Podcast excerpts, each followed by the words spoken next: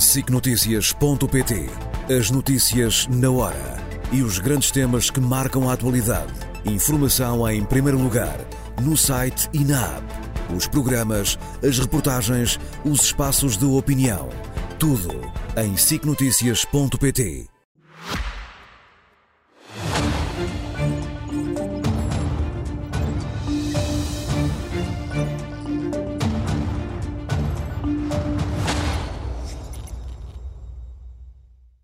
Hoje a dar destaque à inflação e ao crédito à habitação, também ao novo livro de Cavaco Silva ou à moção de censura do Chega.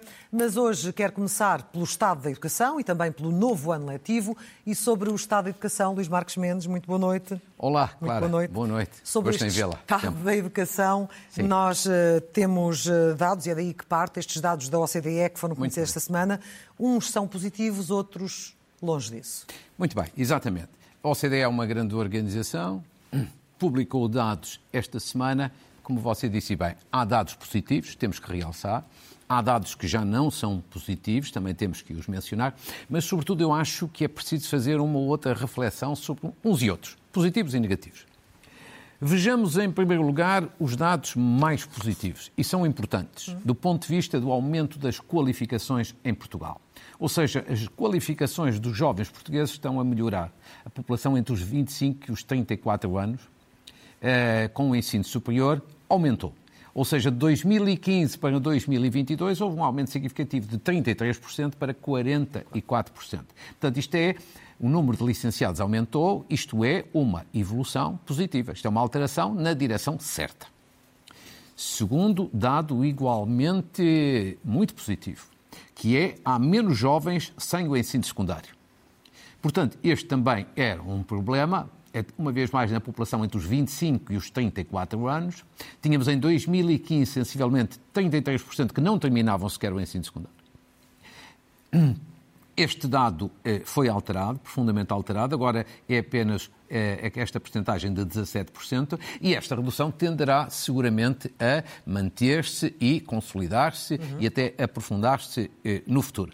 Portanto, estes dois dados são os mais positivos deste relatório. E são positivos justamente por isto. Ou seja, toda a vida falámos que era preciso aumentar as qualificações dos portugueses. E que um dos problemas do nosso atraso ou do nosso menor desenvolvimento era a falta de qualificações. Até comparado com os países de leste, que normalmente têm qualificações mais avançadas. Pois, e portanto, isto é, isto é bom, é positivo. Mérito, com certeza, do governo, dos professores, dos alunos, todos. Mas há um Agora, mas. Mas há um mas que é este. Nós andamos sempre um pouco em contraciclo. Andamos com as voltas trocadas. Porquê? Porque antes nós queixávamos, e bem, que tínhamos baixas qualificações. E agora temos qualificações mais elevadas. Mas o problema é que estes jovens, com ensino superior designadamente, saem do país. Imigram. Não ficam cá dentro. E, portanto, a economia por um lado e a sociedade por outro não estão a beneficiar, ou pelo menos não estão a beneficiar na totalidade, em plenitude, deste aumento de qualificações. Porquê? Por causa do drama dos baixos salários. São jovens qualificados, mas não aceitam os salários baixos que nós aqui praticamos. E, portanto, resolve-se um problema, mas está aqui criado um problema, de facto, ainda mais sério. E esta é a reflexão que acho que tem que ser feita.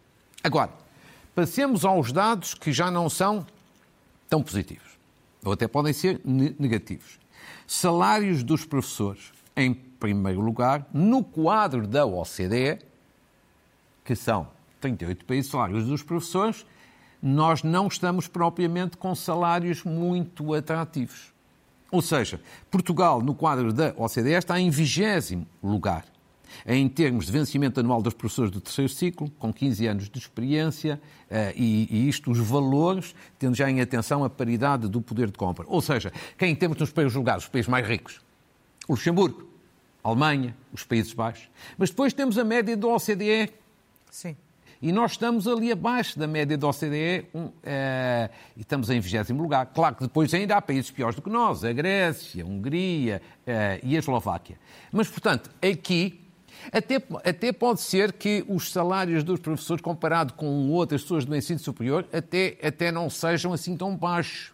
Porque, no fundo, no fundo, todos os outros também ganham mal. Mas no quadro da OCDE, este, este é um aspecto que não é positivo. Mais ainda, a OCDE diz também que nestes últimos sete anos, a média de aumentos dos salários dos professores na OCDE foi de 6%, na União Europeia de 4%. Mas em Portugal houve uma redução de 1%. Sim. São dados oficiais da OCDE. E isto, tudo isto torna a carreira outra... de professor pouco atrativa. Exatamente. E também, outro ponto também a ter em atenção. Os docentes portugueses são dos mais envelhecidos também aqui no quadro da OCDE. Digamos assim, não é, não somos, não, não estamos logo à cabeça, evidentemente, mas estamos ali num nono lugar. Quer dizer, podia ser pior, claro que podia ser pior, mas este problema do envelhecimento da carreira docente é um problema sério. Por exemplo, este ano há muitas, aposent... há muitas aposentações. E, e também professores aqui... que não tinham a formação para dar aulas e que este ano foram colocados por falta de alternativa. Claro, por falta de alternativa, nem mais. Ou seja, aqui a reflexão também é esta. Dizer, é preciso criar condições, já disse aqui isto várias vezes, mas nunca é demais reafirmar. É preciso criar condições para que a carreira docente seja mais atrativa. Isto implica, obviamente, alterações do ponto de vista dos salários, mas não apenas do ponto de vista dos salários. Quer dizer, é importante prestigiar a carreira docente, prestigiar a função de professor, motivar os professores. E eu acho que isto é uma tarefa de todos, é do governo com certeza, mas também é dos sindicatos, que às vezes fazem pouco no sentido de dignificar a, eh, a função, e é da sociedade inteira. Ou seja, Segunda grande questão a ter em atenção é preciso tornar esta carreira atrativa. Porquê? Porque senão os jovens não vão para esta atividade e o problema do envelhecimento é vai agravar-se agravar nos próximos anos. E neste contexto, no arranque do novo ano letivo, o Ministro da Educação uh, disse que precisa de tempo, Sim. porque os problemas não se resolvem de um dia para o outro. Isto dá um pouco uma imagem de impotência uh, hum. perante os problemas que há a resolver. Quer dizer, eu, eu acho que essa declaração do Ministro da Educação, eu, eu acho que é um pouco infeliz. Que, evidentemente, qualquer ministro precisa sempre de tempo, em termos abstratos. Evidentemente, é sempre preciso mais tempo para tomar uma decisão, para ter resultados de uma decisão, com certeza. A grande questão é esta: é que o governo está em funções há quase oito anos. Não está há oito meses, está há quase oito anos. E, portanto, oito anos é uma eternidade. Vejamos aqui dois exemplos apenas. Residências universitárias, alojamento estudantil. A situação é muito complicada, como toda a gente sabe. Mas, quer dizer, houve oito anos para melhorar a situação. O próprio governo, o ministro eh, Manuel Leitor, no passado, prometeu construir uns milhares de residências. E essa promessa não foi cumprida. Portanto, oito anos era tempo bastante, não direi para resolver, mas para minorar o problema. Segundo, há problemas sérios agora de professores. Você já referiu há bocadinho. Porquê muito se reforma? E porquê depois não há professores para os substituir? Mas a questão da reforma também era algo que devia estar pensado há vários anos.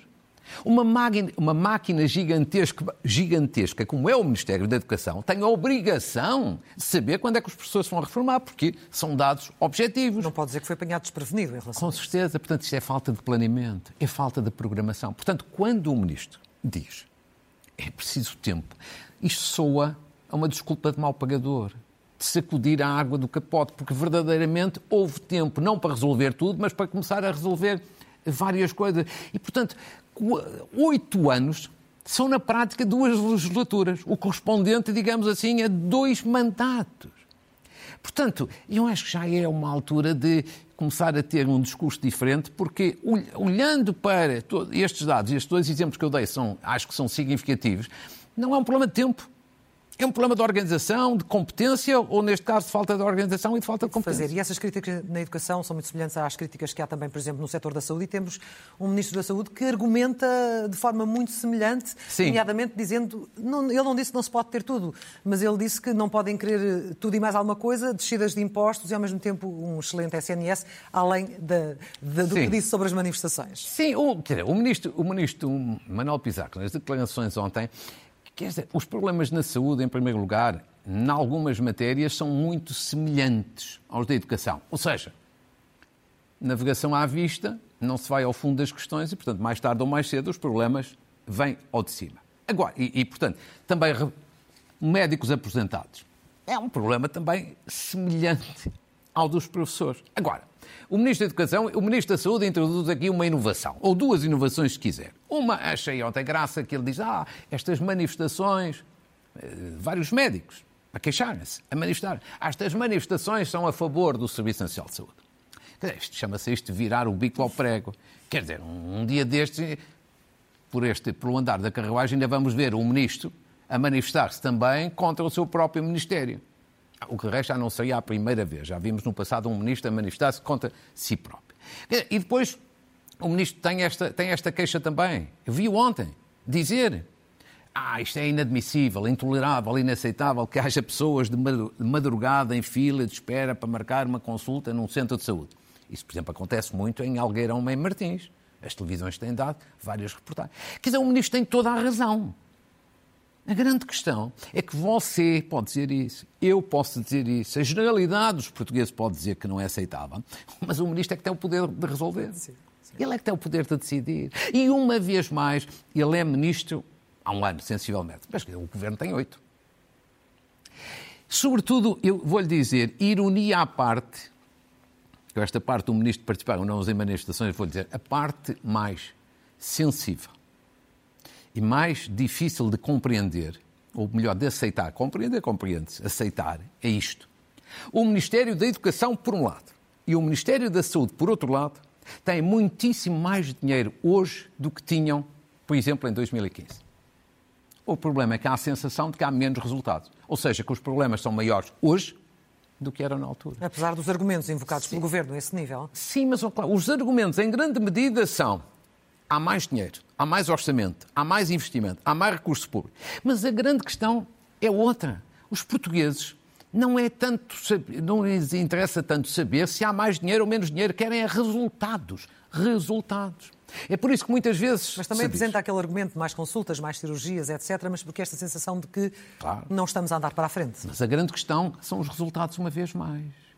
É a questão da produtividade. Pita Barros já apresentou vários livros e vários estudos sobre isso. A produtividade tem vindo a, a, baixar. Porque a grande questão é o seguinte: mas coisas concretas para as pessoas, médicos de família. O número de utentes sem médico de família tem vindo a aumentar.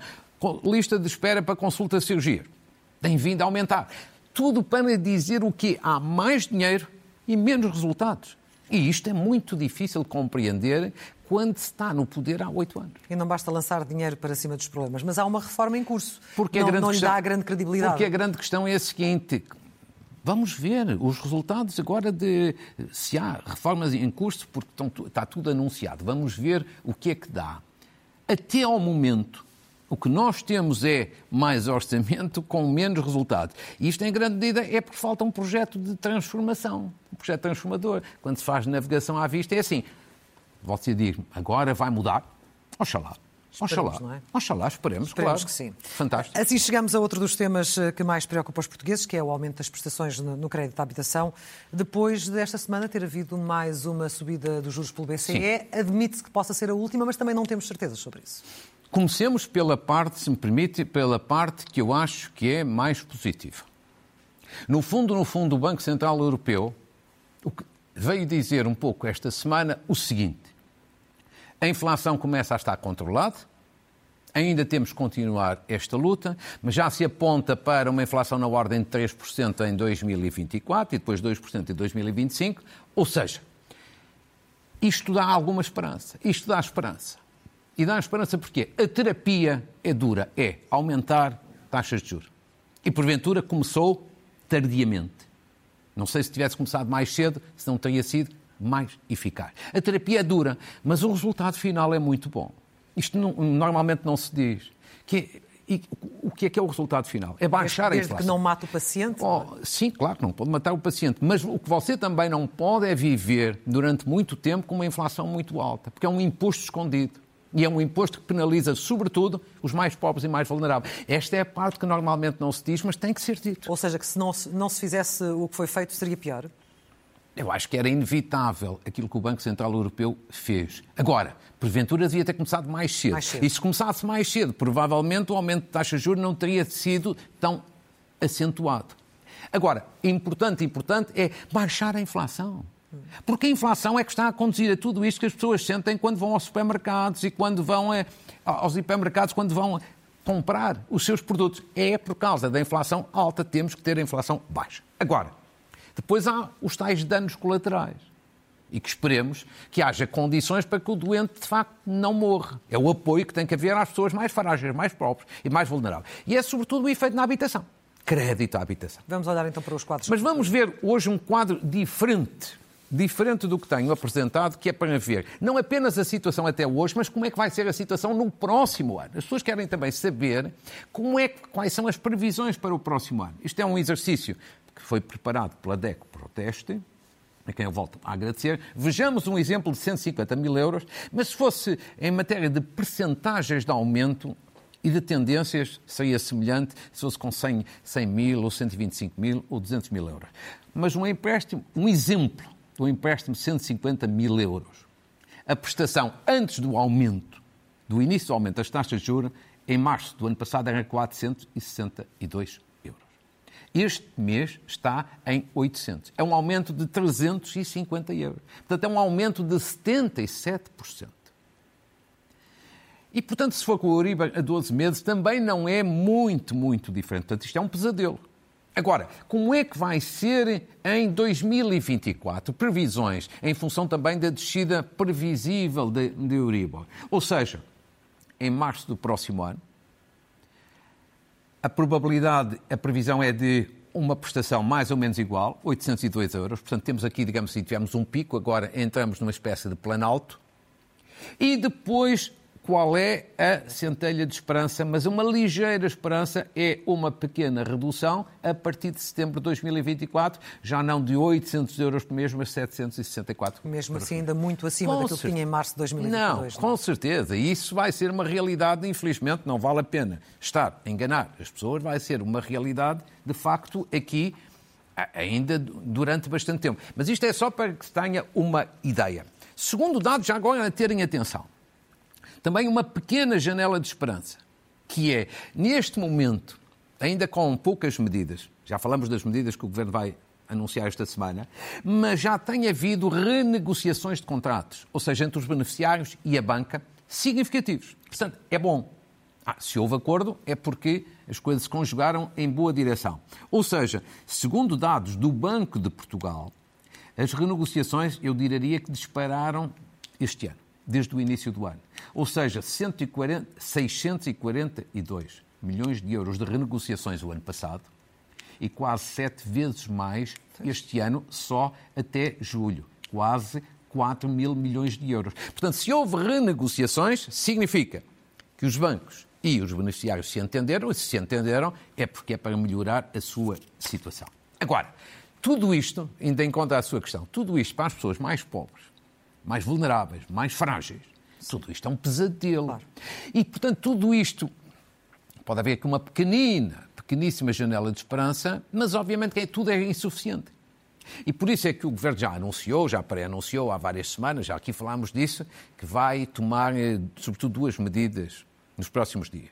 Por um lado, aumentar o apoio à bonificação de juros em determinadas circunstâncias, porque o apoio que existe até o momento é de apoiar 10, 15 mil família, famílias, portanto, pouco. é uma coisa. Não, é, é, é irrisório. É irrisório.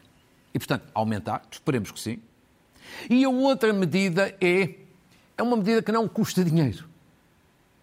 E que é basicamente assim, nestes dois próximos anos, quando a situação é mais crítica, haver uma espécie de moratória nos juros, paga menos de juros ao banco. Uma pessoa que tem um empréstimo paga menos juros nos dois próximos anos. E depois, nos anos seguintes, compensa e paga um pouco mais, porque o valor mantém sempre o mesmo. Claro, num, num, exemplo que eu já vi dado por alguém, e bem dado, imagino que é um empréstimo de 40 anos, agora nos dois primeiros paga um pouco menos e depois nos, paga um pouco mais nos restantes 38 anos.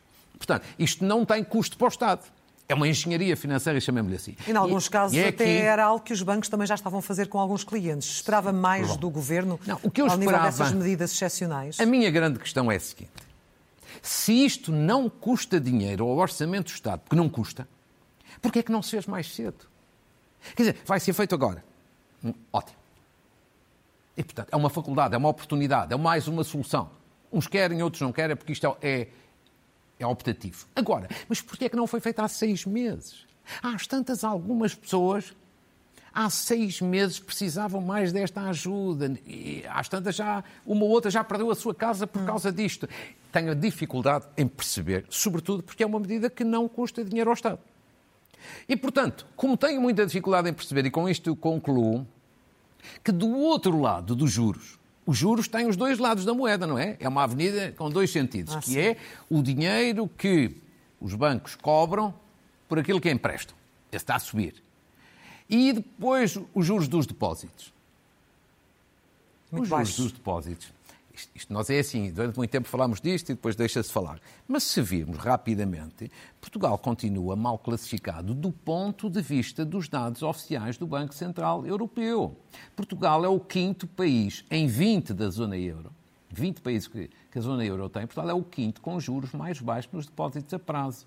Estamos ali com 1,7% basicamente. Na área do euro a média é 2,8%. França e Estónia são aqueles que estão a pagar, a pagar melhor, depois há outros, como a Grécia, a Eslovénia, o Chipre e a Croácia, que ainda estão um bocadinho pior, eh, pior do que nós. Mas isto é fácil, de, é fácil de compreender. Os bancos, como não precisam de mais depósitos, não têm interesse em, em aumentar, porque têm muita liquidez. Mas isto é muito difícil de compreender do ponto de vista da ética e da sensibilidade social. É muito difícil de compreender. E, última nota sobre isso. Houve recentemente uma grande polémica com a alteração das regras dos certificados da Forra. E muito boa gente disse: ah, isto é para ajudar os bancos. E o governo dizia: não é para ajudar os bancos. Mas os números. Os números revelam Os números sim. agora, vamos ver, revelam o quê? Não me interessa se a intenção foi ajudar ou não ajudar os bancos. Não vou discutir nem questionar intenções, mas o resultado final é esse os depósitos estavam a cair até maio e voltaram a subir em junho e voltaram a subir em julho. julho. Pode não ter sido por causa da questão dos certificados, mas parece foi coincidente no tempo, pelo menos. Ora bem, avancemos para a parte mais eh, política. O Chega apresenta depois de amanhã mais uma moção de censura ao Governo, com críticas ao PSD, que acusa de fraqueza, Sim. tibieza, Sim. frouxidão. Eh, politicamente, qual é a relevância, até para o próprio Chega, qual Sim. é a relevância política da, da apresentação de, de, mais esta moção de censura? É, isso é um número político. Pronto, é um número político. É para fazer um número. E, sobretudo, para entalar o PSD. Já falaremos disso. Agora, para começar, há uma ironia, uma curiosidade, que é assim. O Chega diz, ah, é preciso derrubar o governo. Mas a primeira coisa que faz é dar uma ajuda ao governo. Porque esta moção de censura apresentada agora faz com que o Primeiro-Ministro, que tinha um debate difícil na Assembleia da República na próxima semana, voltava os debates quinzenais, que estão parados há dois anos. O Primeiro-Ministro ia ter que responder a um conjunto de questões difíceis. Problemas da educação, da saúde, da habitação. Ora, esse debate já ficou sem efeito por causa das regras regimentais, já não há. Ou seja, o Chega está aqui com vontade de derrubar o governo. Mas a primeira coisa que faz com esta moção de censura é dar uma ajuda ao governo. Portanto, António Costa não mandará seguramente um cartãozinho à André Ventura, mas no seu íntimo fica feliz. Agora, é uma moção que é um número político apenas, não tem história. E porquê? Primeiro porque o governo é uma coisa óbvia que qualquer português percebe. O Governo tem maioria absoluta, portanto, Sim. o Governo nunca vai cair na Assembleia da República. Portanto, é uma inutilidade, não tem história. Segundo, há uma questão ainda mais importante, que é há que distinguir entre censurar o Governo e derrubar o Governo. Quer dizer, censurar o Governo é aquilo que os partidos da oposição fazem quase todos os dias e todas as semanas. E até têm razão em vários pontos: saúde, educação, habitação. Mas para censurar o Governo não é preciso apresentar uma moção de censura ao Governo. Uma moção de censura visa derrubar o governo. Ora, derrubar o governo não é possível, já vimos, há uma maioria absoluta. Mas também não é correto. Porque os portugueses, gostam ou não se gostam, votaram e deram uma maioria absoluta ao Partido Socialista. Maioria absoluta, portanto, significa cumprir um mandato de quatro anos.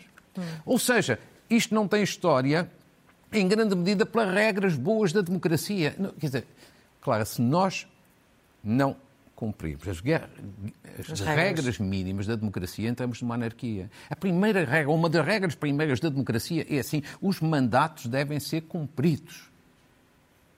O povo deve ser respeitado no voto o voto que deu e, portanto, eu acho que não deve haver dissoluções do Parlamento nem coisas assim, porque, de facto, é contrário, digamos assim, às regras da democracia. O PSD Agora. classifica esta moção de censura como uma infantilidade, mas entre abster-se ou votar contra, Sim. opta por abster-se.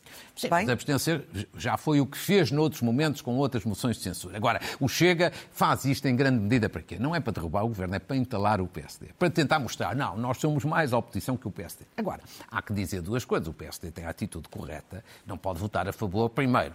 Porque se o PSD quisesse eventualmente derrubar o governo, apresentava a sua própria moção de censura. Mas isso, além de mais, é uma inequidade. O governo não cai no Parlamento. Tem maioria absoluta, não cai. Mas há uma coisa mais importante. Um partido como o PSD tem que ter um bocadinho de coerência. Um bocadinho é uma força de expressão. Tem que ter coerência. O PSD sempre defendeu, no governo e na oposição, estabilidade. Cumprimento das regras do mandato. Portanto, não pode agora estar a mudar de opinião. Quer dizer, tem que se cumprir as regras do governo governar durante os quatro anos melhor ou pior, cada um eh, e vai ajuizando e no final julga. Até porque se o PSD não tiver coerência agora, vai pagar um preço no futuro. Há um ditado popular que ajuda a perceber isto. Quem semeia vento escolhe tempestades. O PSD, um dia, vai chegar ao poder, mais cedo ou mais tarde. É da lei da vida. E se não tem, um, não tem uma questão, um imperativo de coerência agora, agora, quando chegar ao poder, tem uma dificuldade, tem um problema, tem um obstáculo, a oposição da altura faz-lhe o mesmo, que é pedir eleições antecipadas. Não há nada como cumprir as regras da democracia uh, e ser coerente. E ser coerente e vai abster-se na próxima terça-feira. Entretanto, o novo livro de Cavaco Silva, que está a dar que falar, Sim. alegadamente visando tanto António Costa como Marcelo Rebelo Sousa, mas uh, Cavaco. Silva diz que, que não. Sim. Pelo debate instalado, percebe-se a relevância que ainda tem eh, o antigo Primeiro-Ministro e o antigo Presidente da República. Quer dizer, isso tem uma grande relevância, porque sempre que fala, ou sempre que escreve, ou sempre que se fala que vai falar e que vai escrever, é sempre um enorme sururu. E eu devo dizer que, desta vez, uma vez mais, aquilo que me surpreende não é que as pessoas leiam o livro e digam, não concordo, isso é normal. Ou que as pessoas ouçam o discurso da apresentação do livro e dizem, eu discordo. Uhum. Isso é normal. Uns acham bem, uns acham outros acham mal. Aquilo que eu acho que foi anormal nestes últimos dias foi outra coisa. É um conjunto grande de pessoas que se pronunciou sobre o livro Sim, antes de o conhecer. O. Antes de o ler. Que se pronunciou sobre eh, o autor antes de ele fazer o discurso de apresentação. E isto é que já acho que é anormal. Isto já acho que já demonstra um bocadinho de má vontade, até algum preconceito e até, até mesmo falta de tolerância democrática. Porque Quer dizer, Cavaco Silva, como Mário Soares noutros tempos. Mário Soares saiu de Belém e também teve muitas intervenções e também escreveu e disse muita coisa. Uns gostaram, outros não gostaram. Mas isto é um direito.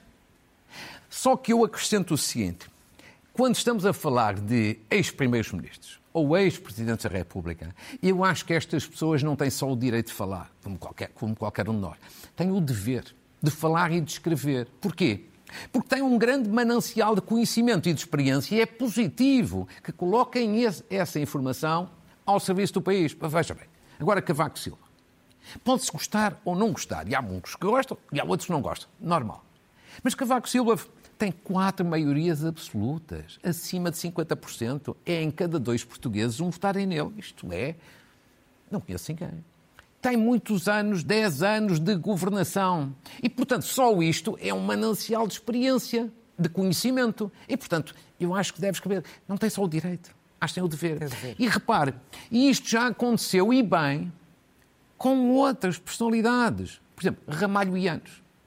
Ramalho Ianes escreveu falou e continua felizmente a escrever e coisas com muita qualidade que merecem atenção e reflexão. E ainda bem porque o Jorge Ramalhianos foi um grande Presidente da República.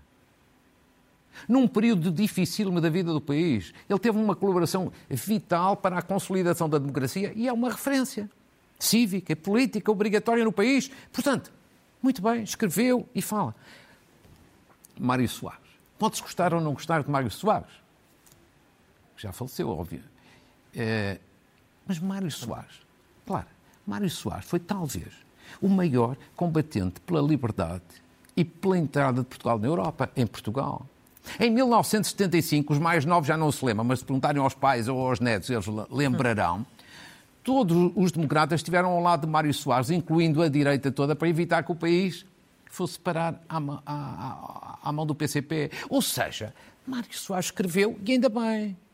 Uns gostam, outros não gostam. Jorge Sampaio, a mesma coisa. Pode-se gostar ou não gostar, mas era uma pessoa com convicções, com grande sentido de Estado, fez eh, uma grande eh, presidência da República. Por isso é que acho que todos eles, à esquerda e à direita, devem falar, devem intervir.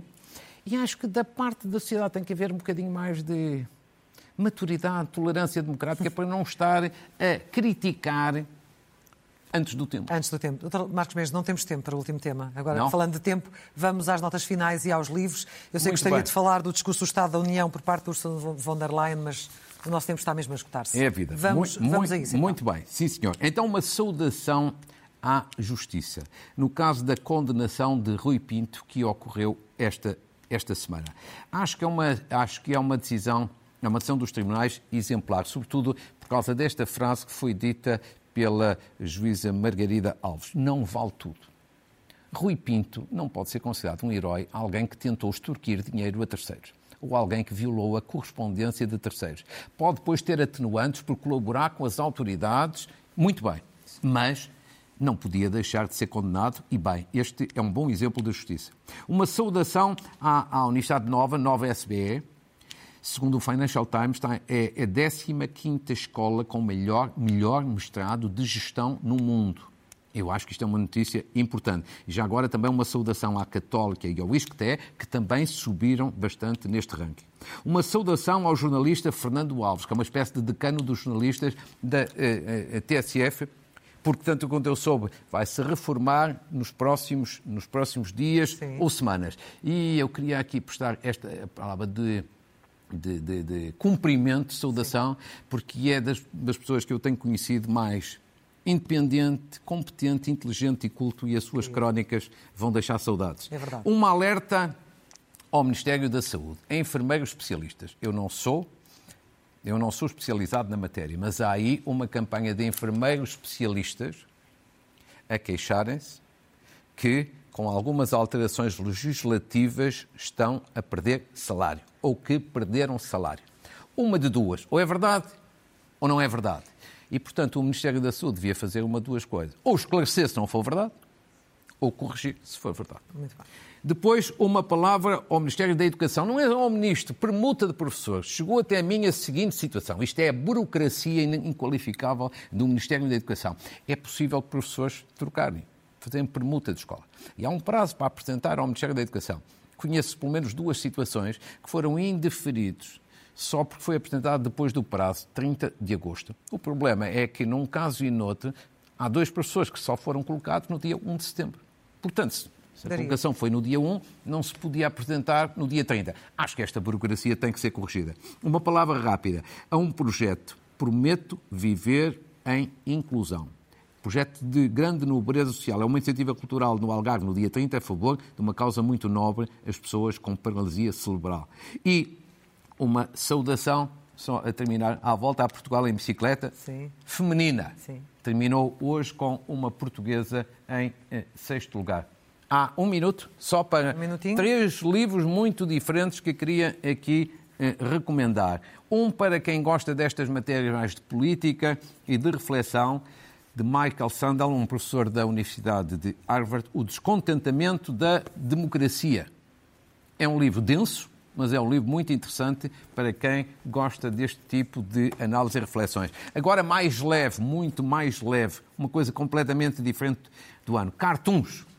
Isto é um livro, Cartoons do ano 2022. É um livro que junta os maiores e melhores cartunistas portugueses.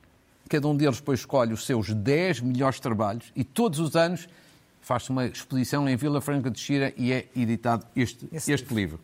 Saudação a todos. A terminar de Sílvia Carneiro, Teclas Soltas e as Notas Musicais. É um livro infantil, uma forma de ajudar a educação e o ensino na área musical. É completamente fora do lugar e, portanto, queria também aqui fazer esta saudação. E assim fechamos por hoje. E até ao próximo gosto. domingo, Luís Marcos mesmo. Muito Obrigado. obrigada. Obrigado. Muito Obrigado. boa noite.